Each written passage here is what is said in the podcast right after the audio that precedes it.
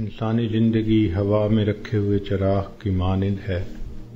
جس طرح ہوا میں رکھا ہوا چراغ ایک جھونکے کا محتاج ہوتا ہے، انسانی زندگی بھی ایک پل کی محتاج ہوتی ہے۔ زندگی کیا ہے تھرکتا ہوا ننا سا دیا، ایک ہی جھونکا جسے آ کے بجھا دیتا ہے۔ یا سرے مجھگاں غم کا تھرکتا ہوا آنسو، پلک چھپکنا جسے مٹی میں ملا دیتا ہے۔ ہماری مثال ایسی ہے کہ جیسے ایک آدمی کا ویزا لگ چکا ہو اور وہ بورڈنگ پاس لے کر لاؤنج کے اندر پہنچ گیا ہو اور اپنی فلائٹ کے اناؤنس ہونے کا انتظار کر رہا ہو۔ ہم نے دیکھا کہ لاؤنج میں لوگ بیٹھے ہوتے ہیں، ایک فلائٹ اناؤنس ہوتی ہے، کچھ اٹھ کے چلے جاتے ہیں، پھر دوسری اناؤنس ہوتی ہے اور اٹھ کے چلے جاتے ہیں، نئے آتے رہتے ہیں اور یہ اٹھ کے جاتے رہتے ہیں۔ بالکل زندگی کا یہی معاملہ، نئے بچے پیدا ہوتے رہتے ہیں اور جو پہلے سے موجود ہیں وہ اس دنیا سے رخصت ہوتے رہتے ہیں۔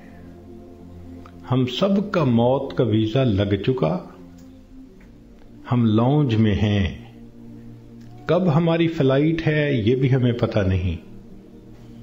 اس دنیا میں آپ کو اللہ کا منکر تو مل جائے گا، رسالت کا منکر بھی مل جائے گا، دین کا منکر بھی مل جائے گا، اس دنیا میں آپ کو موت کا منکر کوئی نہیں مل سکتا۔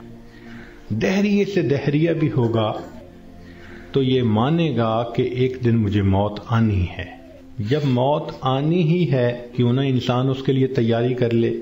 اور موت کی تیاری یہ نہیں کہ انسان جاگنگ کرے اور ویٹ لفٹنگ کرے اور ایکسرسائز کرے، نہیں۔ موت کی تیاری یہ ہے کہ انسان اپنے پچھلے گناہوں سے توبہ کر لے، آئندہ نیکوکاری کی زندگی گزارنے کا ارادہ کر لے، اور جو لوگوں کے حقوق اس پر ہیں ان سے معافی مانگ لے۔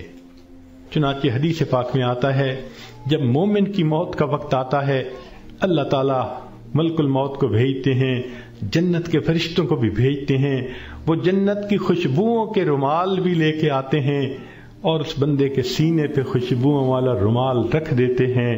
اس بندے کو جنت کی خوشبو آتی ہے، اس کا دماغ معطر ہو جاتا ہے اور اس کی روح کو ایسے قبض کرتے ہیں جیسے مکھن میں سے بال نکال لیتے ہیں۔ جب اس کی روح کو لے کے چلے جاتے ہیں، اللہ تعالیٰ فرشتوں کو حکم فرماتے ہیں، دیکھو یہ میرا نیک بندہ تھا، روح کو قبض کر لیا گیا، اب جدھر سے اس کا جنازہ گزرے گا تم راستے کے دونوں طرف ادب سے کھڑے ہو جاؤ۔ سبحان اللہ، مومن کی کیا شان ہے، جہاں جہاں سے جنازہ گزرتا ہے فرشتے راستے کے دونوں طرف ادب سے کھڑے ہوتے ہیں۔ حدیث پاک میں آتا ہے جس جگہ یہ بیٹھ کر نماز پڑھتا تھا زمین کا وہ ٹکڑا رو رہا ہوتا ہے، جہاں قرآن پڑھا کرتا تھا زمین کا وہ حصہ رو رہا ہوتا ہے، آسمان کے وہ دروازے روتے ہیں جہاں سے اس کے لیے رزق اتارا جاتا تھا۔ سبحان اللہ، یہ اللہ کے عاشق کی موت ہے۔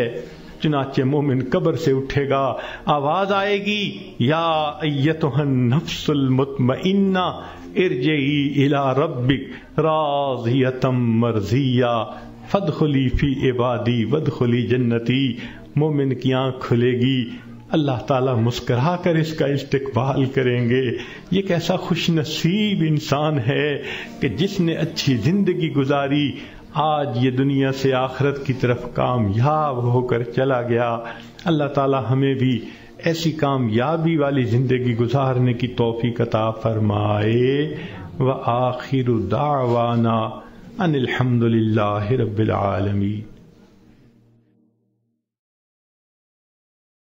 لا إله إلا الله محمد رسول الله، عليه صلاة الله وآله والأحبة۔ لا إله إلا الله محمد رسول الله، عليه صلاة الله وآله وآله والآله.